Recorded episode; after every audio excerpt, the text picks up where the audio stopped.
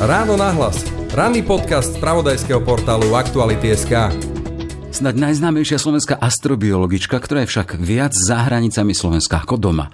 Jej domenou sú simulované misie, ktoré majú ľudstvo pripraviť na možnosť existencie mimorodnej planéty Zem. Hovoria o nej ako o žene z Marsu, ktorá paradoxne na tom Marse nikdy nebola. Študuje extrémofily, organizmy, ktoré majú rade extrémy, či v nich dokážu prežívať. Čomu sa od nich naučila a nie je náhodou jednou z nich? Michaela Musilová. Je štvrtok, 15. jún, počúvate podcast Ráno na hlas. Moje meno je Jaroslav Barborák. Ráno nahlas. Ranný podcast z pravodajského portálu Aktuality.sk. Trouble. The Killers, Martin Garrix, Hardwell, Michael Patrick Kelly, Regan Bowman, Editors, Jason Derulo, Alvaro Soler, Celeste Buckingham, Mike Spirit, Cameron, Jesse Ware, Mark Dunn a najmä absolútna megastar Imagine Dragons. Nájdeš na Love Stream festivale 18.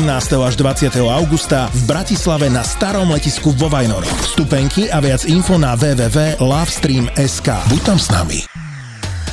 Ráno nahlas. Ranný podcast z pravodajského portálu Aktuality.sk. Ešte raz teda žena z Marsu, astrobiologička Michala Musilová. Som rád, že si si našli čas pre nás a pre náš podcast. Vítajte. Ďakujem pekne, rado sa stalo. Hovoríte, že sme teda v tom rade rozhovorov kde si na konci, že už máte dosť. No, mala som ich teraz dosť veľa posledné týždne ja vždy príjem na Slovensko tak raz, e, dvakrát do roka, keď sa podarí. A vtedy vždy je séria rozhovorov, prednášok a dokonca sme mali aj premiéru mojho prvého dokumentárneho filmu, takže aj s tým bolo veľa e, interakcií spojených, či už s verejnosťou, s médiami a podobne. A je to, je to časom unavujúce, takže sa teším na trochu oddych aj tu na Slovensku, tak v súkromí s kamarátmi a rodinou. A čo by ste chceli, akú otázku počuť? Lebo ste spomínali teda, že už sa obávate toho, čo sa budeme pýtať, lebo na všetko ste odpovedali možno XY 5 krát.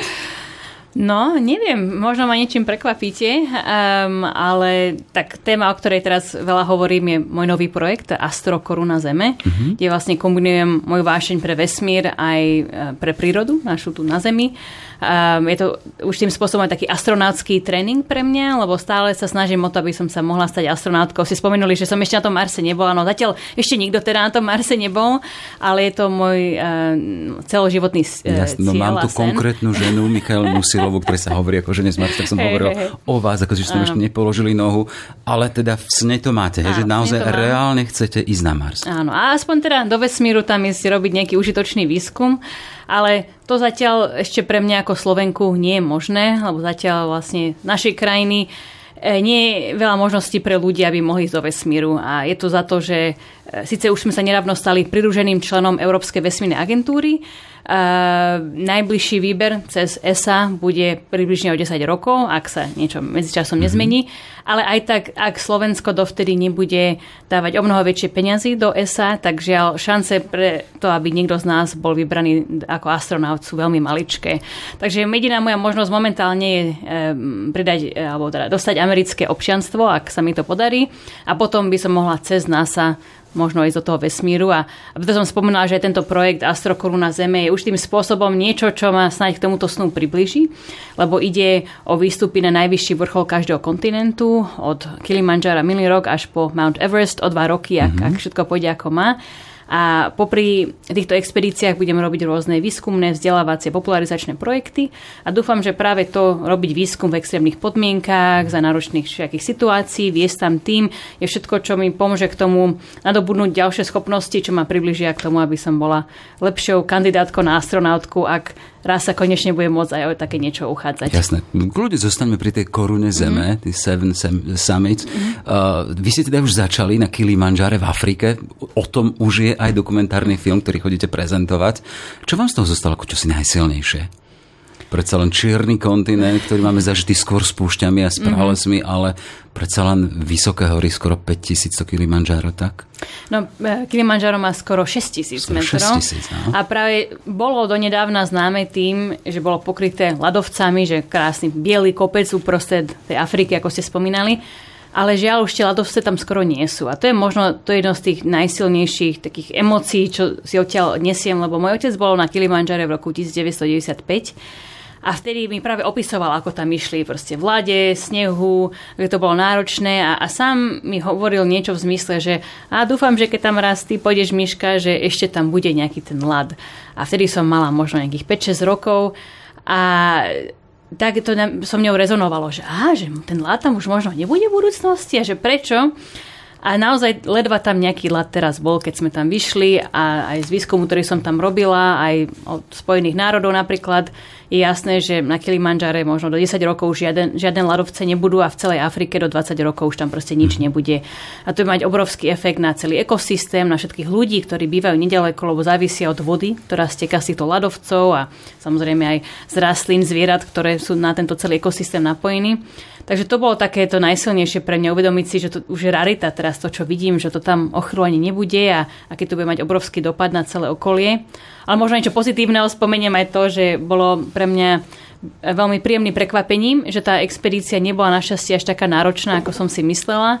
A keďže nás čakajú o mnoho vyššie a náročnejšie kopce, tak to bolo také veľmi pozbudivé pre mňa, že aha, tak toto sme zvládli v poriadku, tak snad aj tie ďalšie sa podaria. No máte pred sebou aj Mount Everest. Áno, áno. 1848, tak predsa len to je rozdiel. Hej, hej. Nebojte sa, či tá ambícia je taká, teda, že dám to. Keď Ako mám ambíciu tom, sen ísť na Mars, tak prečo jeden... No, viem, že preto spravím všetko, aby som bola pripravená. Aj na to Kilimanjaro sa treba pripraviť. Veľa ľudí to podcení, e, si myslí, o, ja chodím pravidelne behať, alebo čo ja viem čo, a že všetko bude v poriadku a potom tam idú, idú príliš rýchlo, nepočúvajú rádio tých guidov. Tí miestni ľudia naozaj sa vyznajú v tom, že akým, ako, akým tempom treba ísť, koľko sa treba strávovať, piť a tak ďalej. A keď títo ľudia, ktorí si myslia, že vedia viac než guidovia, neposlúchajú ich alebo jednoducho sú príliš arogantní, tak veľakrát sa im nepodarí, že niekedy 200 metrov pod vrcholom sa zastavia a už to nedajú.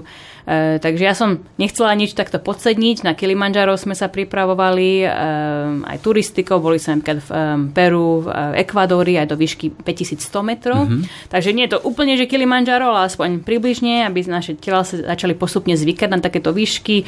Trénovali sme pravidelne, aby sme mali aj kondičku, aby sme vedeli nosiť ťažké ruksaky. Ale už na tie ďalšie vrcholy to je iné kafe. Jasne. Tam už musíme o mnoho viac trénovať, aj napríklad získať um, zručnosti o tom, ako loziť po lade. Takže napríklad nás čaká tento rok v septembri tréning na západnom pobreží Ameriky, kde práve sa budeme učiť takéto veci a stanovať v lade, a aby sme aj z takéto stránky boli na všetko pripravení. Čiže ak na Kilimanjare ste ten lat skoro oželeli, a hovoríte teda, že ten extrém, teda, že ho tam bolo málo, tak ten Mount Everest, ten vás môže poriadne preveriť. Hej, hej. Ešte si spomínali tú dôležitú vec, teda nechať si poradiť od tých uh-huh. sprievodcov. V čom boli cenné rady tam na tom Kilimanjare? Tak na, najprv bolo to, že naozaj ísť pomaličky. Lebo veľa ľudí si myslí, že jo, čím skôr tam prídeme, tým rýchlejšie to bude mať za sebou a tak ďalej, ale práve telo si potrebuje zvykať na tú výšku. On potrebuje ten čas, každý deň postupne ísť vyššie a vyššie, dokonca pre takú správnu aklimatizáciu sa najprv ide do väčšej výšky a potom sa zíde dole a tam sa prespí. Ako príklad, štvrtý deň sme tuším išli do výšky 4600 metrov, ale potom sme zišli do tábora vo výške 3900 metrov.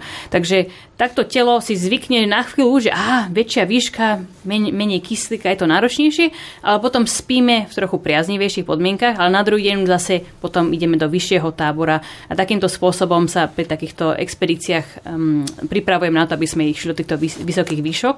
A tí guidovia teda vedia, že akým tempom treba ísť, e, koľko máme piť vody, koľko máme jesť, koľko máme spať. A oni nám pravidelne radia. A oni aj vedia odhadnúť podľa toho, ako sa človek správa, akým tempom ide a tak ďalej, že či má problémy alebo nie. A keď začnú tušiť, že človek napríklad možno má s tou výškou nejaké problémy, že má hlavy bolenie, je mu zle nejakým spôsobom alebo tak, tak potom snažia sa mu o to viac pomôcť, ale potom v nejakom bode nadíde čas, kedy po, musia tomu, tej osobe povedať, že žiaľ, nevyzerá to, že to dáte, že proste nechceme vám to, odopriať, veď aj my chceme, aby ste sa dostali na vrchol, ale hrozí, že ak budete naďalej pokračovať a siliť sa, tak jednoducho o mnoho horšie veci sa vám môžu stať, ktoré, pri ktorých vám bude aj hroziť život. Mhm.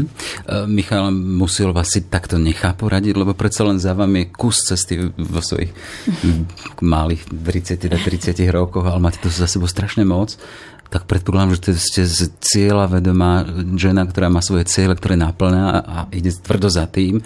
Čiže dáte na rady iných? Áno, celý život dávam na rady iných, lebo verím, že tí, ktorí majú relevantné skúsenosti, jednoducho vedia, o čo ide, ale napríklad ja sa vždy pýtam viacerých ľudí. A aj po internete si hľadám cez, snažím sa teda nájsť dôveryhodné zdroje alebo knihy čítam a tak ďalej, že chcem mať celkom taký veľký prieskum toho, že aké sú možnosti, aké sú dáta a, a nie, nie, že iná osoba mi povedala, alebo na Facebooku som niečo videla a idem sa len toho držať, ale naopak pýtam sa množstva ľudí, aj lekárov, aj skúsených horolezcov a tak ďalej, aby som vedela, že OK, tak skoro všetci tvrdia toto a toto, asi niečo na tom bude.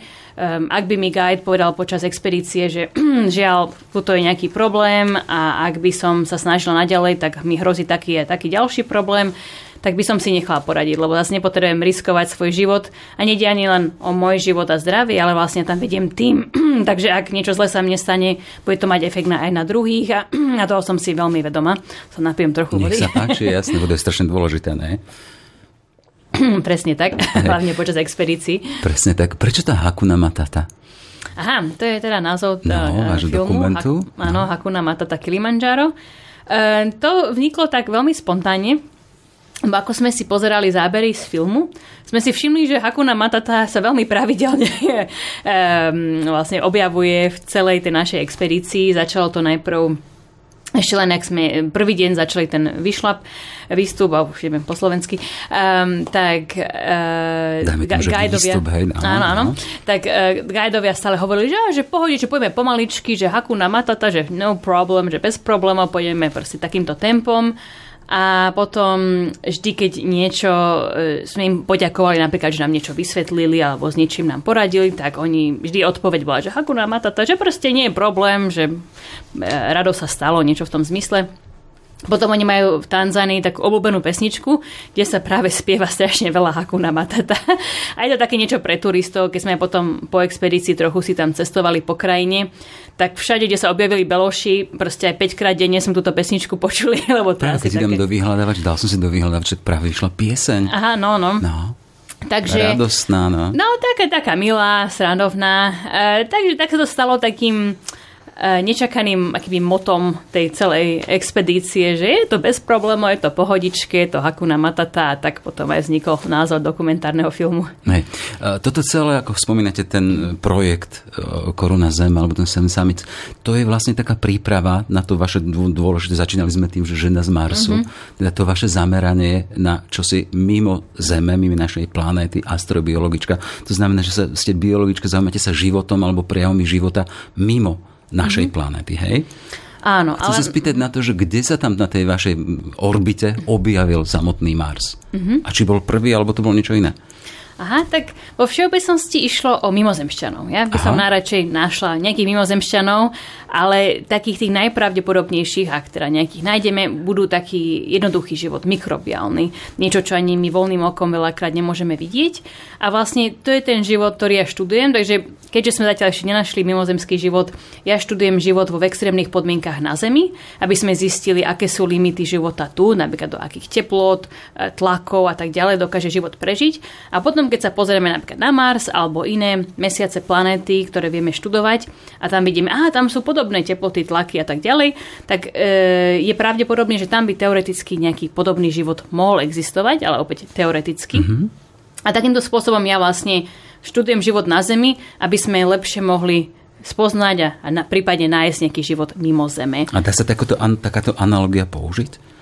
Teraz je to vlastne je- jeden z našich jediných spôsobov, ako hľadať život mimo Zeme, lebo možno život môže byť úplne iný, za, založený na kremíku alebo čo ja viem, niečom inom, ale e, my nevieme, ako taký život hľadať, lebo predsa len my poznáme len ten náš, založený na uhlíku, proste funguje už tým spôsobom a tak ďalej, potrebuje napríklad vodu a množstvo iných vecí na prežitie.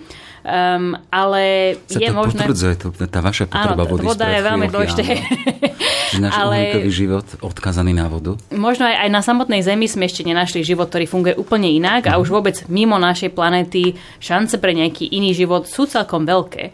Len my jednoducho nevieme, ako na to. Takže väčšinou sa vo výskume používa tzv. eliminačný spôsob, že my najprv hľadáme niečo podobné nám a keď to sa nepodarí, možno medzi časom nájdeme spôsob, ako hľadať niečo úplne iné, alebo práve pri tom hľadaní nejakého života na určitý spôsob, ktorý teda my očakávame, natrafíme na niečo úplne iné a potom zistíme, aha, tento kameň to vlastne živé, len my sme netušili, že niečo ako kameň môže proste byť e, nejaký organizmus. Takže preto my sa snažíme čím najviac spoznať životu na Zemi, aby sme sa z toho teda naučili, aké sú limity, aké sú možnosti, obmedzenia a tak ďalej. A potom na základe toho hľadáme život, ktorý je nám podobný, ale dúfam, že po ceste možno nájdeme aj nejaký proste úplne iný, ktorý ani si momentálne nevieme predstaviť. Mm-hmm. Doterajší najextrém, ktorý ste študovali? Asi najväčší extrém je žiarenie, e, také kozmické e, gamma žiarenie. To bolo ešte počas môjho magisterského štúdia. Som si vymyslela experiment, kde som práve sa chcela viac venovať týmto extrémofilom, extrémnym organizmom, čo dokážu prežiť v týchto všetkých extrémnych podmienkach. Ale na to, aby som mohla vystaviť moje vzorky z Antarktídy takýmto extrémom, som musela ísť do jednej vojenskej základne v Anglicku, ktorý som tam študovala. A to bolo také veľmi zaujímavé, lebo som vlastne musela prejsť akými kontrolami, ísť do tejto vojenské základne a tam sme ožarovali tieto vzorky určitým spôsobom. Tiež som na sebe mala všaké tie senzory a tak ďalej, aby dávali pozor, že ja sama som nebola vystavená príliš veľkému žiareniu. A zistili sme, že existujú aj celkom veľké množstvo organizmov, ktoré prežijú obrovitánske dávky žiarenia. Že niečo, čo by človeka v momente zabilo, oni dokážu prežiť vyše 10 tisíc násobok toho. Mm-hmm. A e, to bola aj súčasťou môjho magisterského projektu, že vlastne prečo? Prečo máme tu na Zemi takéto extrémne organizmy? Že máme hustú atmosféru, tá nás chráni, e, chráni pred takýmto žiarením, že nie existuje nejaký evolučný dôvod mať takéto extrémofily na Zemi. A čo tohto extrémofila chránilo pred takými vysokými dávkami? Oni majú rôzne e, systémy v tých bunkách na ochranu a zistili sme, že tie systémy sú veľmi podobné tým, čo používajú organizmy proti, proti vysušovaniu. Mm. Že vlastne podobným spôsobom, aby prežili v nejakých suchotách, oni proste menia aj ako je tá samotná bunka, sa skladá, že napríklad vylúči rôzne zložky zo seba, aby sa chránila um, alebo tam napríklad nasiakne rôzne veci do seba, aby sa chránila lepšie. A to isté dokáže veľa bunkám um, zvýšiť uh, odolnosť voči žiareniu. A to bola jedna z našich teórií, že vlastne tá odolnosť voči žiareniu nechtiac vznikla tým, že vytvorili si spôsoby na prežitie voči veľmi suchým podmienkám a Zároveň popri tom bonus bolo, že aj prežitie, e, pomo- pomohlo im to prežiť silné žiarenie. A to sú práve také organizmy, ktoré si myslíme, že by sa mohli nachádzať napríklad na Marse. Lebo síce proti UV žiareniu stačí životu len niekoľko milimetrov, ale takéto gamma žiarenie dokáže aj niekoľko metrov pod zem preniknúť. Um, takže teoreticky by práve niekoľko metrov pod zemou na Marse mohol existovať podobný druh života, ktorý je odolný voči silnému žiareniu, studeným teplotám, suchotia a iným takýmto náročným podmienkam. Uh-huh. A praktické využitie napríklad tohto, čo ste spomínali? Uh-huh. Um, rôzne, napríklad, uh, keď sa pozeráme na organizmy, čo dokážu prežiť v veľmi studených podmienkách, veľa látok už bolo použitých práve e, štúdiom týchto organizmov, napríklad v, e, aj v našich, zhľadám slovička po slovensky, e, napríklad v domácich potrebách, že pre chladenie jedla. My sme Áno. sa naučili, ako môžeme rôzne jedla a iné veci chladiť lepšie tým, že sme študovali organizmy, ktoré dokážu nájsť si vlastné spôsoby na prežitie v veľmi studených podmienkach. To žiarenie a vlastne keby obnova tej bunky, napriek tomu, že je poškodená žiarením, zase nám pomôže pri štúdii aj, aj vlastne toho, ako my stárneme, ako sa naše bunky ničia vekom, alebo aj práve kvôli nejakému ožarovaniu slnečnému a tak ďalej. My sa môžeme od týchto organizmov naučiť, ako oni vlastne dokážu opraviť tie svoje bunky a znovu sa zrodiť už tým spôsobom, napriek tomu, že sú vystavené rôznym hrozným podmienkam. Takže to sa napríklad v zdravotníctve do už tej miery tiež využívať. Mm-hmm. Čiže spomínate teda ten svoj sen po mimozemšťanoch alebo po tej mimozemskej existencii. Chcem sa spýtať, ako sa vám otvorili dvere zo Slovenska, lebo v úvode som povedal, teda, že snad najznámejšia astrobiologická na Slovensku, ale viac čase v zahraničí ako doma. Čo vám otvorilo dvere mm-hmm. do zahraničia? Tak z- začalo to teda tým takým detským snom, že od 8 rokov snívam Deti snívajte, o tom, áno, áno. snívam o tom ísť do vesmíru a hľadať tam mimozemský život. Takže ja som vždy túžila stať sa astronautkou, ale s takým tým vyšším úmyslom, že chcela som tam niečo užitočné robiť. Ako určite nepoviem nie, ak mi niekto ponúkne let do vesmíru, ale najradšej by som tam teda išla hľadať tento mimozemský život, ideálne na Mars, lebo ste sa pýtali, že aj tá planéta, že prečo práve tá. A je to za to, že je to také najbližšie teleso, teleso, na ktoré by ľudia mohli ísť a kde by sme teoreticky nejaký ten život mohli nájsť. Mohol by sa vyskytovať napríklad aj na mesiacoch eh, Jupitera, Saturnu, mm-hmm. ale to je žiaľ ďalej, že tam už vôbec poslať sondu je náročné, už nie to ľudí, aby tam mohli niečo skúmať. Ale na Mars by sme sa teoreticky mohli dostať my v nejakej blízkej budúcnosti a najradšej by som teda bola súčasťou toho. Ale teda, ako som sa k tomu dostala, tak vedela som už od tých 15 rokov, že budem musieť študovať do zahraničia. E, lebo žiaľ na Slovensku vtedy veľa možností nebolo študovať takéto odbory, už vôbec nie astrobiológie, ani v zahraničí neexistoval taký odbor, že nedalo sa študovať astrobiológiu ako predmet na univerzite. Tak som sa aj toto musela sama tomu vyvinúť nejakú cestičku, E, najprv teda musela som začať šetriť, lebo dostať sa do zahraničia je náročné a treba tam platiť veľké poplatky za školy. sa bez peniaz nedajú plniť? Žiaľ, v mojom prípade je to mm-hmm. naozaj tak. Takže už som v tých 15 rokov mala rôzne brigády, práce, aj som bola upratovačkou a podobné. Takéto brigády som mala popri škole. Ale nestačilo to, lebo dostala som síce štipendium na Londýnsku univerzitu UCL, vtedy to bola 7. najlepšia univerzita mm-hmm. na svete, ale Londýn je drahý, takže štipendium síce mi pomohlo do nejakej miery, ale vôbec prežiť v Londýne bolo náročné. Brigady takže... nestačili. Ako? Brigády nestačili. Nestačili vôbec, takže aj tam som v Londýne mala tri práce popri štúdiu. Snažila som sa získať najlepšie známky, aby som ďalšie štipendia dostala. Dokonca aj stovkam charit som písala. Niektoré mi časom pomohli, ale tiež to bolo veľmi náročné. Ale oplatilo sa to, lebo potom v druhom ročníku, vďaka mojim študijným výsledkom, aj som mala všaké už výskumné práce za sebou v rámci svojho štúdia, sa mi podarilo dostať na americký Caltech, vtedy to bola najlepšia univerzita na svete vybrali len dvoch ľudí, štipendium bolo v hodnote 50 tisíc dolárov, takže mm. nepredstaviteľné peniaze pre mňa, ale vlastne ďaká tej snahe, že som len tak nepopustila, tak som sa aj konečne dostala do Ameriky. A tam jedna z veľkých výhod bolo to, že v tom Londýne som študovala planetárne vedy, takže geológiu, astrofyziku, keďže opäť sa tej astrobiológii len tak nedalo dostať.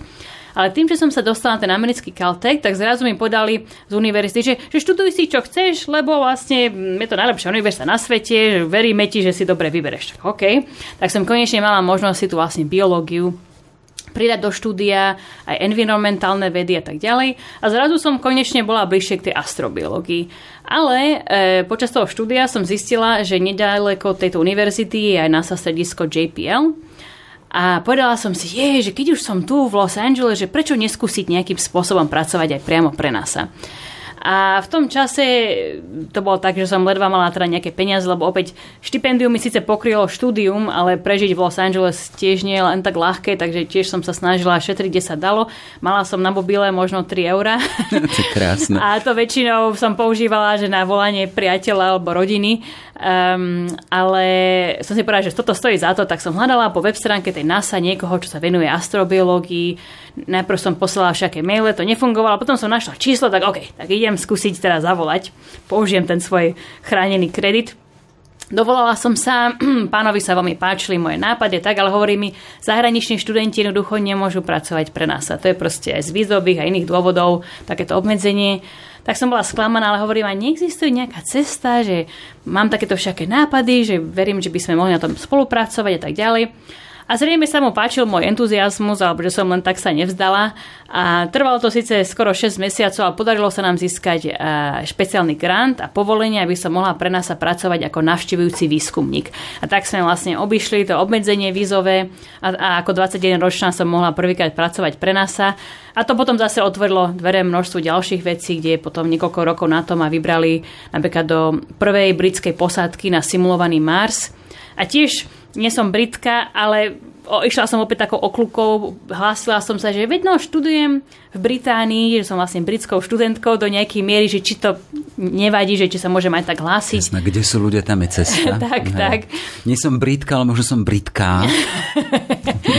ale proste, áno, u, u mňa je taká zásada, že kde je vola, tam je cesta, ale chcem to robiť etickým spôsobom. A to teda hlavne zdôrazňujem mladým ľuďom, s ktorými pracujem, lebo ako, mohla som veľa vecí v živote spraviť neetickým spôsobom, aby som sa bola rýchlejšie dostala k určitým veciam, ale nechcem to. Proste je pre mňa dôležité ísť tou správnou cestou, keď viem o nej a je to možné. a to sa snažím tak zdôrazniť, že napríklad mohla som americké občanstvo vyše 10 rokov dozadu mať a tým, že by som si zobrala nejakého Američana už len kvôli tomu. Ale ja som práve chcela... Zobrať si nejakého neznámeho muža cudzieho, len kvôli v. Akože žiaľ, je tých to. prípadov viac než dosť. Ale povedala som, že, že nie, že ja chcem získať takéto veci svojou osobnou zásluhou prácu a práve niekoľko rokov dozadu som získala povolenie pracovať v Amerike za to, že ma americká vláda vyhodnotila ako niekoho hodného tam žiť a pracovať. A proste na základe práve mojich výskumných dát a zásluh a podobne. Hej. Poďme k tým, že už spomenuli, naznačili ste tie simulované Mhm. Misie na Mars. E, Z toho, čo som sa dočítal, že ste boli za 40 ktoré ste organizovali a 30 ste aj velili. E, Čo, čo, čo to vlastne je simulovaná misia na Mars? To musí byť zvláštne miesto, musí byť zvláštna zostava ľudí a keď ste to režírovali, čo všetko ste museli riešiť? Zaujíma ma výber ľudí, výber profesí a potom to, ako ste tam existovali. Tak tie simulované misie, aspoň tí, ktorých som sa buď zúčastnila, alebo ktoré som viedla, simulujú, ako by vyzerali um, prvé osídlenia Marsu. Takže nie je, že samotná cesta na Mars, ale už keď tam raz dorazia ľudia, ako vyzerá, alebo ako bude vyzerať taká stanica, v ktorej budú žiť, um, aký, áno, mal, um, aká by mala byť zostava tej posádky, čo tam budú jesť, čo tam budú robiť, aké skafandre budú mať a tak ďalej. Takže my toto všetko testujeme, aby sme pripravili ľudí, aby na to mohli v skutočnosti raz žiť na Marse a vlastne teraz sa dosústreďujú na mesiac, takže teraz je priorita pripraviť ľudí na dlhodobejšie misie na mesiaci až potom na ten Mars. Mesiac je schodnejší, hej, v tom zmysle. A, aj áno, ale žiaľ v týchto vesmírnych veciach veľmi um, silno závaží politika, lebo tá zase ovplyvňuje financovanie. A žiaľ, v Amerike skoro každým prezidentom sa zmenia dlhodobé plány vesmírnej agentúry NASA. Takže preto neexistuje ešte stále nejaký dlhodobý plán ísť na ten Mars. Lebo to by sa muselo jednoducho dohodnúť ľudia na možno 20-ročný plán, ktorého sa budú držať a zatiaľ nikto toho ešte nebol schopný alebo nemal takú vôľu. Ale predošlý prezident v Amerike, ten veľmi sa chcel ukázať rôznymi spôsobmi a tvrdil, že na Mars, teda pardon, na mesiac už budúci rok tam vraj ľudia pôjdu. To zatiaľ žiaľ nie je realistické, ale možno aspoň let okolo mesiaca mm-hmm. po dlhom čase bude zase možný. Ale opäť je to veľmi silno tlačené tou politikou. Takže preto teraz ten mesiac je populárny, lebo proste z politických dôvodov to bolo spopularizované, je to aj bližšie teleso, ľahšie sa tam vie dostať a zároveň to berú vedci inžinieri ako taký um, pokusné teleso, kde môžeme vyskúšať skafandre, rôzne technológie na prežitie a ak to všetko pôjde dobre, tak potom vlastne sa môžeme od toho keby vyslovene že odraziť a ísť na už tie náročnejšie misie na Mars. Mhm. No a poďme k tej simulovanej misii. Mhm. Hovoríte skafander, to znamená, že si tam bol neviem aký čas v skafandri napríklad? On to funguje tak, že vnútri takéto stanice, aj raz v budúcnosti na mesiaci na Marse, tam môžu ľudia fungovať normálne, že v teplákoch a tak ďalej, lebo to bude uzatvorený priestor, kde bude vzduch, ktorý môžu dýchať a tým pádom sa nemusia chrániť nejakým skafandrom. Ale chceme výjsť mimo tej stanice a robiť nejaký výskum, napríklad astrobiologicky hľadať nejaké stopy po živote, tak si musíme dať skafander na seba, lebo ten nás chráni pred tým nebezpečným vonkajším prostredím Mesiaca a Marsu.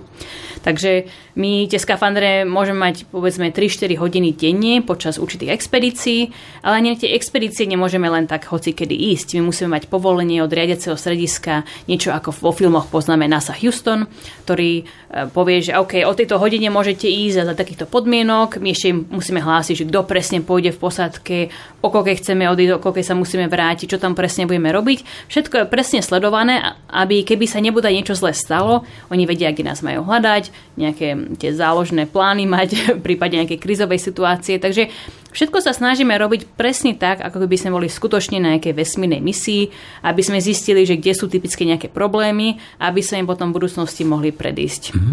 Čiže život v takej bubline, lebo teda hovoríte o akési bubline, keď chceme teda ísť mimo nej, dáme si skafander, je celý organizovaný. Ako sa človek podriade takéto organizácii?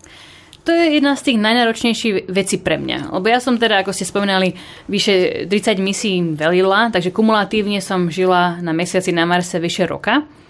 A už som si zvykla na to liofilizované jedlo, vlastne my tam jeme také astronautské jedlo, je to také vysušené vo forme granul, je to porovnávam granulom pre psa, že to tak niekedy chutí, ak nemáme šťastie na dobrých kuchárov v posádke. Um, Môžeme tam niečo pestovať pre spestrenie stravy, ale tak to je veľmi malé množstvo vecí. E, Máme tam veľmi limitované množstvo vody. E, Opäť vrátime sa k téme voda, áno. Napríklad my tam máme približne len 100 litrov e, vody na 6-člennú posadku na týždeň. Takže strašne maličko. My sa preto sprchujeme len dva, každé dva týždne a to nie je že normálna sprcha, ale že niekoľko pohárikov vody na seba vylejeme a to je naša v úvodzovkách sprcha. Takže jednoducho sú to náročné podmienky, ale... Netreba to domýšľať, hej, teda, že ťahať ďalej. Lebo musíme naozaj sa pripraviť na to, že tie prvé misie na Mars budú mať všetko obmedzené. Materiály, vodu, kyslík, jedlo a tak ďalej. A ľudia si budú musieť poradiť s tým málo, čo majú. A preto e, aj teraz žijeme za takýchto podmienok. Ale to všetko je pre mňa v poriadku. Ja som aj na expedícii v Grónsku a Špicbergoch a tak ďalej bola, kde sú podobne extrémne podmienky, len trochu iným spôsobom. Ale to všetko je za mňa v poriadku. To, čo nie je v poriadku, je, ako ste to naznačili, že to, že nás stále niekto sleduje. Niekto stále nám hovorí, čo máme robiť. Sme už tým spôsobom takí vojaci, ktorí poslúchajú nejaké pokyny z toho riadiaceho strediska. A to pre mňa po dlhom čase už vie byť náročné. Ako viem Ako to sa to potom zvládnuť. prejaví? No? Ako sa to prejavuje? Uh, tak Bo u mňa... predpokladám, ste boli veliteľkou mm-hmm. takéhoto týmu a museli ste riešiť nielen seba samú a svoju situáciu, aj duševnú, aj psychologickú, ale všetkých ostatných. A Presne akým tak, spôsobom hej. sa to prejaví na jednom spolužití v týme? Mm-hmm. Tak uh, ako ja som to vedela zvládnuť, lebo aj niečo, čo sebe hovorím, a to hovorím aj zvyšku posadky na začiatku misie, že naozaj si treba predstaviť, že sme my, e, posadka na Marse, alebo teda na mesiaci podľa tej misie, že keby sa nám niečo zle stalo počas takej misie, v skutočnosti, tak my nemôžeme len tak ísť domov, alebo len tak to nechať tak, alebo len tak si zdvihnúť, otvoriť skafander a, a tváriť sa, že sme na Zemi, lebo na Marse by sme zomreli. Keby niečo zle sa stalo na Marse, tak tá misia môže byť veľmi neúspešná a teda mať aj takýto zlý koniec. Takže od začiatku my sme všetci v tom, že naozaj sme na inej planete a nechceme nejakým spôsobom v odzovkách švindlovať alebo teda nájsť nejakú inú cestu, aby sme to prežili. Takže ja v tých najhorších chvíľach proste to viem prekonať, lebo si takéto niečo poviem, že nerobíme toto pre seba, pre nejaký zážitok, robíme to pre vedu, aby sme získali z týchto simulovaných misií čím najviac poznatkov. Takže vždy, keď my to sa budeme snažiť nejakým spôsobom ukrátiť, tak ukrátime aj tú vedu a tým pádom tie budúce skutočné misie na Mesiac a Mars. A teda to je niečo, čo mne osobne veľmi pomáha v tých ťažkých chvíľach a verím, že aj zvyšku posádky. Stáva sa, že sú tam v úvodzovkách dezertéry, ktorí v takých momentoch zhodia zo seba napríklad to, čo by nemali? Našťastie nie. Teda aspoň, tak poviem, tým posadkám, ktorý som ja velila, tam to nebolo problematické našťastie, lebo od začiatku som sa snažila kultivovať alebo e, zdôrazniť empatiu, aké je strašne dôležité byť empatický, že nielen aj byť slušný a trpezlivý a tak ďalej, čo veľmi treba na takéto misie, ale naozaj sa snažiť pochopiť, ako tá druhá osoba prežíva nejakú situáciu. Lebo každý z nás znáša takéto veci iným spôsobom. Možno sme to zažili počas pandémie. Niektorí ľudia proste už im šíbalo z toho, že boli zatvorení niekde vnútri, druhí to znášali možno lepším spôsobom, ďalší sa zase uzatvorili sami do seba. Takže jednoducho treba mať pochopenie pre druhých ľudí, e, možno akurát sa im niečo zlé stalo a preto majú zlú náladu, nie za to, že proste sú to zlá osoba. A jednoducho takáto komunikácia medzi sebou slušným spôsobom, ale aj komunikácia medzi tým, čo my osobne cítime a, a dať to na vedomie tým druhým je strašne dôležitá. Viem si predstaviť, že keď ľudia existujú pár dní spolu, tak to môže byť zaujímavé, ale keď ste s niekým týždne a máte stavy také, aké máte, teda, že idete vybuchnúť, tak vám tí ostatní môže prekážať. Čo ste robili vtedy? Hej, ako opäť tým, že No, sa veci na nastavia dobre od začiatku, mm-hmm. keď ľudia vedia sa toho držať, tak nenastávajú problémy. Takže my sme od začiatku nastavili túto dobrú komunikáciu, zdôraznila som tú empatiu, takže aj keď potom nastali chvíle, že niekto mal proste zlú náladu alebo niečo sa, nepokaz, teda niečo sa pokazilo, nepodarilo, tak tí ľudia jednoducho nevybuchli. Oni vedeli si povedať, že á, tak Vieme, že táto osoba, ona niekedy má takúto náladu, lebo XY, necháme ju radšej v kľude, nech sa ukludní a potom sa budeme rozprávať. A potom sa aj vedeli si veci vyrozprávať a niekto sa ospravedlnil, ak nastala zlá situácia. Takže keď sa veci nastavili dobre od začiatku, bola zdôrazňovaná tá dobrá komunikácia, empatia, tak našťastie aspoň v tých misiách, ktoré som ja viedla, nikdy nedošlo k chvíli, že sa niekto nejak strašne pohádal alebo niekto chcel odísť z misie a tak ďalej. Ale predtým, než som sa stala ja riaditeľkou tejto stanice na e, Havaji, tak boli takéto chvíle. Lebo oni vtedy vyberali posádky na základe CVčiek a nie úplne povahovo nezdôr- nezdôrazňovali tú empatiu, mm-hmm. dobrú komunikáciu. A vy ste trpezlivosť vyberali tak. svoje týmy podľa čoho?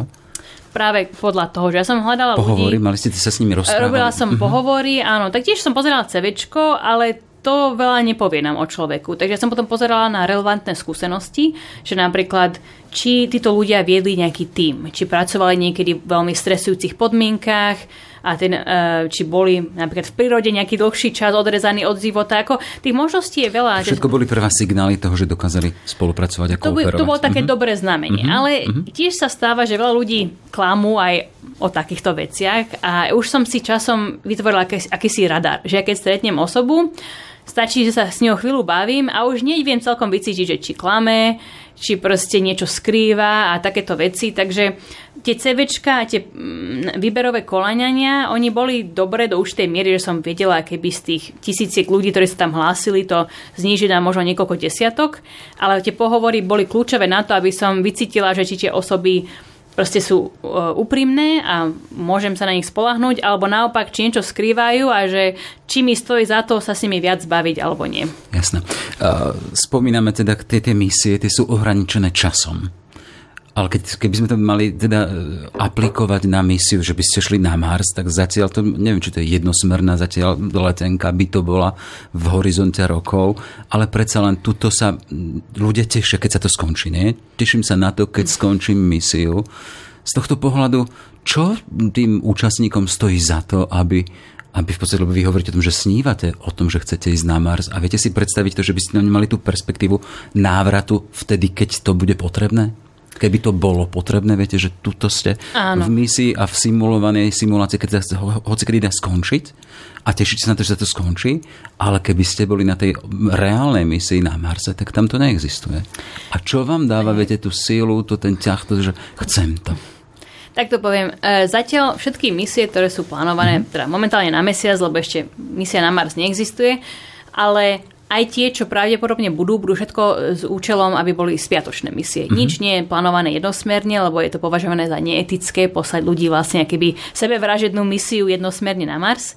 A tiež z toho potom vytvára ďalšie problémy, že aký typ ľudí by sa vôbec hlásil na také misie a nemali možno by úplne tie najlepšie úmysly alebo tak. Takže To už je dobrý signál, teda, že sa to Áno. robí tak, aby sa ľudia dali vrátiť. Všet- Všetko má byť tak, aby sa ľudia vedeli vrátiť, ale predsa len bavíme sa o dvoj-trojročnej misii a nielen niekoľko týždňov a to veľmi závaží na tých ľudí, určite. A aj preto tie simulované misie sú strašne dôležité, že my sa vieme z nich naučiť, že aké sú tie typické nejaké psychologické problémy, čo môžeme robiť, aby sme im predišli a ich riešili, ale opäť nie je to dvoj-trojročná misia úplne mimo našej planety a to je niečo, na čo sa až tak dobre nemôžeme pripraviť, že viac a viac týchto simulovaných misií super, ale už tie, keď raz nastanú tie misie, aj tak tu bude veľký otáznik, že či to bude všetko v poriadku. To vaše prečo, stále som odpovedať, to Aha, vaše áno. prečo. Ale takže prečo ja osobne, tak je to niečo, na čom pracujem celý život, prečo robím všetko, čo je v mojich silách a chcem tam ísť e, robiť výskum. Ja tam proste určite bola by to veľká čest tam byť jednou z prvých ľudí, ktorí pôjdu na Mars, ale to nie je prečo tam chcem ísť. E, Mne je jedno, či tam proste budem číslo 100 človek, alebo, alebo prvá, alebo, ale hlavne ja tam chcem ísť robiť niečo užitočné pre ľudstvo. Chcem hľadať život na Marse, prípadne pomôcť založiť tie prvé základne na Marse. Uh, tie veľmi chcem, aby boli práve v duchu toho, čo som robila počas tých simulovaných misií, že chcem mať uh, medzinárodné posádky, posádky, ktoré sú zmiešané, čo sa týka aj pohlavy, národnosti, náboženstiev a tak ďalej, lebo z mojej skúsenosti bolo veľmi jasné, že čím bola rôznorodejšia tá posádka, tým bola úspešnejšia misia. Uh, a preto by som veľmi chcela, aby tie prvé základne na Marse boli práve takéto zmiešané, rôznorodé, aby sme začali nový život na inej planete takým príjemnejším spôsobom, než veľa vecí sa nám tu udialo v histórii na, na Zemi, že kolonizácia a podobne, mm-hmm. kde ľudia si brali, čo chceli a nepracovali niečo spoločnými silami. Takže to ísť robiť na Mars e, pre nejaký ten vyšší cieľ a zároveň je to niečo, na čom pracujem celý život, je, to je tá, tá mo- moja motivácia, to prečo a som ochotná to spraviť, ak sa mi niekedy teda um, dokáže mať takúto príležitosť, e, aj napriek tomu, že teda mi je riziko, že možno sa nevrátim späť. A nie za to, že by tá misia bola jednosmerná, ale za to, že jednoducho je to misia na Mars. My sa môžeme snažiť pripraviť, ako sa len dá na to, ale až keď tam nás skutočne pošleme ľudí, až vtedy uvidíme, že či sme boli skutočne pripravení. Za- Zamýšľali si nad takou vecou, teda raz sa vydám, budem mať deti a pôjdeme napriek tomu, že nechám ich tu a pôjdem tam? Uvidím. Tie puta, mhm. tak som si To povedala, ste ešte, že... nezva- to ste ešte ne, nedávali na vážky, hej, svoje Eko, osobné. lebo ešte to nie je relevantné, tak by som povedala, že ak raz dojde k tomu, že sa stanem astronautkou a popri tom budem mať rodinu a možno raz príde takáto ponuka, tak potom to budem zvážiť. Ale to sa držím e, anglického prírečia, že cross that bridge when you get there, že až keď sa dostanem k tomu mostu, tak až potom prekročím tú rieku, že až, až keď to bude relevantný problém. Potom budete riešiť Lebo zatiaľ neviem, možno, možno nebudem mať deti, možno nebudem mať manžela, ako Snáď áno, ale možno nie a potom nemusím sa už teraz roky dopredu trápiť nad niečím, čo v budúcnosti mo- možno nebude relevantné. A možno sa na ten Mars ani nedostanem a tiež to nebude relevantné. Hej. Ešte ma zaujíma jedna vec, na také misie nechodia predsa na reholníci, celibatníci, vznikajú tam také problémy, teda, že predsa len keď e, intenzívne spolu žijú muži a ženy, nie sú problémy z tohto pohľadu? Ako bývali, No. ale opäť predtým, než som sa stala ja riaditeľkou, takže... Čo ste vy zmenili v živote predtým, než som sa stala ja? To znamená, že čo, čo zlomové tam nastalo? E, jednoducho nastaviť určité pravidlá od Michalom začiatku. Musilovou. Mhm. Lebo predtým, čo som pozorovala, ako to bolo vedené, predtým, než som sa stala riaditeľkou, že e, opäť pozerali skôr na CVčka ľudí, až tak si nevšimali ich povahu, neriešili to, až kým nenastali nejaké problémy. E, tiež nemali úplne nastavené pravidla, ako riešiť napríklad takéto romantické situácie. Takže jednoducho naštudovala som si to, e, brala som ich poučenie ako niečo, čo chcem ja teda e, riešiť iným spôsobom, takže preto som nastavila napríklad to, že výber sa robí iným spôsobom, treba tam mať tie pohovory, aby som tých ľudí mohla lepšie spoznať. Potom napríklad, čo týka tých romantických vecí, som nastavila také pravidla, že ešte predtým, než začne misia, nech sa celá posadka porozpráva o tom, že ako budú riešiť takúto situáciu. Že čo keď... otvorene ste o tom hovorili Áno. ešte predtým, ako ste šli na misiu. Presne tak. Takže e, baviť sa o tom, ak nastanú nejaké v Sympatie, iskričky mhm, hej, medzi no. po, členami posádky, že majú si to nechať pre seba, majú proste sa ignorovať, alebo naopak môžu otvorene ukázať, že niečo sa tam deje. E, To záležalo vždy od posádky. Niektorí vyslovene boli takí veľmi konzervatívni oni nechceli, aby niečo bolo viditeľné, aj keď v tých 12 metrov priemere ten stanici veľmi ťažko Veď človek práve. niečo skrýva, ale tiež sa to dalo. dohľadom kosi ešte z veľkého brata. Presne tak, hej, hej. Um, ale potom boli také posadky, kde akože tolerovali, že niečo tam bolo, ale hlavne, aby proste to bolo diskrétne a tak ďalej. Takže každá posadka si to nastavila vlastným spôsobom od začiatku a potom sa toho držali. A potom neboli žiadne problémy. Ale predtým, než som teda toto nastavila, tak len viem o tom, že napríklad nastali situácie, kde tam bol nejaký romantický štvoruholník a zrazu proste jeden človek to už nevedel zvládnuť a ten Že práve nie dezertoval. ale Ešte, hej? ešte komplikovanejšie, hej, hej. Tak to sú také no, zaujímavé, ale veci života. No, no, presne tak. Takže ako ľudia majú na to sa kontrolovať, len keď to nie je tak správne nastavené a hlavne keď sa spolu nedohodnú na tých pravidlách, tak potom môžu nastať takéto problémy. Keď sa len tak kratučko, keď sme sa mali pýtať e, v horizonte, e, koľkých mesiacov či rokov mesiac a potom ten Mars, Tak ten mesiac, verím, že v najbližších rokoch tam konečne sa ľudia vrátia, ale tie prvé misie budú také kratšie, takže založiť tam nejakú dlhodobejšiu základňu, podľa mňa do konca tohto 10 ročia, ak všetko pôjde ako má, ale možno to bude trvať aj dlhšie. Ten Mars je žiaľ aspoň takých 15 rokov vzdialený. Aspoň. A to je za to, že, ako som spomínala predtým, ešte stále neexistuje nejaký dlhodobý plán, aby sme na ten Mars mohli ísť. Vesmírne agentúry sú závislé od politiky, financovania a veľakrát práve z politických dôvodov nie je to priorita posielať ľudí na Mars, lebo nepomôže im to zrovna v nejakej novej kampani alebo niečo také. Takže možno tie komerčné firmy pomôžu tomu, že sa k tomu dostaneme bližšie, ale tam je zase riziko, že komerčné firmy im veľakrát chcú len, ide len o to ukázať sa. Že napríklad byť prvý na Marse alebo byť prvý v tomto a v tomto. A to znamená, že oni sú ochotní riskovať viac. Že tam práve to bezpečie posádky a to, že či sa tá posádka vráti živá a zdravá späť na Zem, nemusí byť zrovna priorita. A preto mám obavy, že ak by to išlo takýmto smerom, tie prvé misie na Mars vôbec nemusia byť úspešné. A stále dúfam, že pôjde skôr o spoluprácu vesmírnych agentúr a komerčných firiem, kde sa zrýchli ten proces ale aspoň to bude za bezpečnejších posad, e, podmienok pre všetkých. Hej. Ešte chcem využiť teda, že tu mám odborníčku v úvodzokách na extrém, teda astrobiologička. Hovoríte, že tí extrémofíly sú pre vás vyslovene to, čo vás ťahá mimozemšťania. Ale chcem sa spýtať také, už takú nadstavbu. Ste pár teraz týždňov na Slovensku, chodíte, vraciate sa tu, sledujete sa spoza veľkej mláky, spoza oceánu to, čo sa tu deje.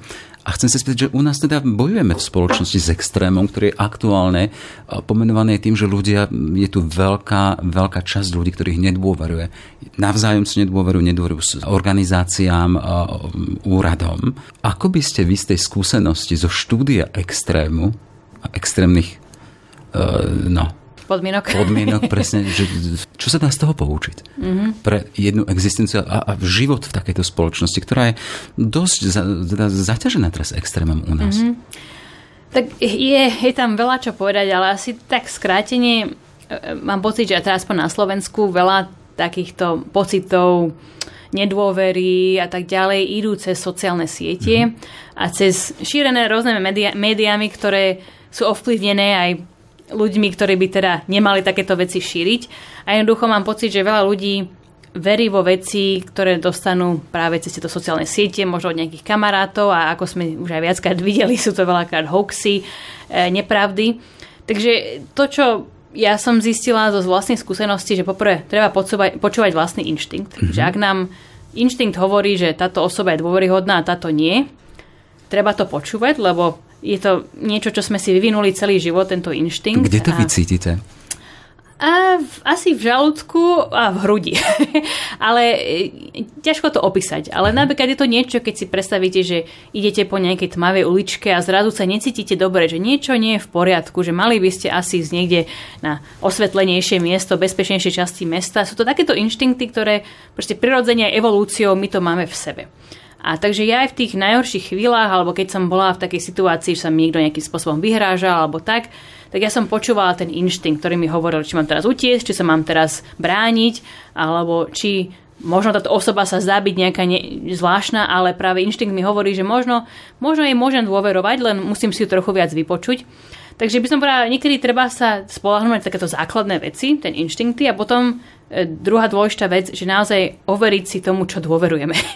Lebo tým, že sa na tých sociálnych sieťach a tak šíria všaké informácie, ktoré žiaľ veľakrát nie sú pravdivé, ísť proste na tie základné, um, či už stránky, kde si môžeme byť istí, že budú správne informácie, či sú rôzne vedecké inštitúcie, zdravotné organizácie a tam si pozrieť nielen teda jeden dôkaz, dva, ale preštudovať si to trošičku, aby človek mal istotu, že ide z viacerých dobrých zdrojov ide takáto informácia. Tak ako som spomínala napríklad s prípravou na tie expedície, tiež som nepočúvala len, čo mi Joško Králik, e, kamarát, vymýšľala som si meno. Hej, to je môj vieš. áno. že proste nejaký niekto mi niečo povedal a teraz idem túto jednu radu počúvať. Na, namiesto toho si vypočujem rady z rôznych horolezcov, rôznych lekárov, rôznych iných ľudí, ktorí zažili podobné veci a možno uvidím, že aha, skoro všetci sa zhodujú na tom, že napríklad treba piť veľa vody a treba toto a toto robiť a toto, toto nerobiť. Až potom sa na základe týchto overených informácií z rôznych zdrojov rozhodnem ako ďalej. A to mám obavy, že veľa ľudí už v tejto dobe nerobí a že opäť vrátiť sa k tým inštinktom, povedať si, a naozaj toto, čo mi povedala susedka, susedky a tak ďalej, je to pravda, ale možno by som si to mal proste na internete trošičku viac preštudovať alebo v novinách, knižnici a overiť si, či tie informácie sú správne. Čiže na jednej strane dôvera vo svoje inštinkty, mm-hmm. na druhej strane trošku spochybniť možno aj to, čo sa len podáva. Taký, taký Ako zdravá realita. kritika a povedať si, že možno by som si to mala overiť len tak pre istotu, že či, či to je pravda a, a či to má aj tá osoba z nejakých správnych zdrojov alebo nie. Tak ďakujeme veľmi pekne. Rado sa stala. Nech sa vám plnia sny a teda možno aj ten Mars. Ďakujem veľmi pekne. Toľko teda Michaela Musilová, astrobiologička, najznámejšia slovenská čo? Astronautka alebo Marso, marsonautka? Marsonautka, teda taká simulovaná. Dobre, všetko dobré. Ďakujem pekne. Všetky podcasty z pravodajského portálu Aktuality.sk nájdete na Spotify a v ďalších podcastových aplikáciách.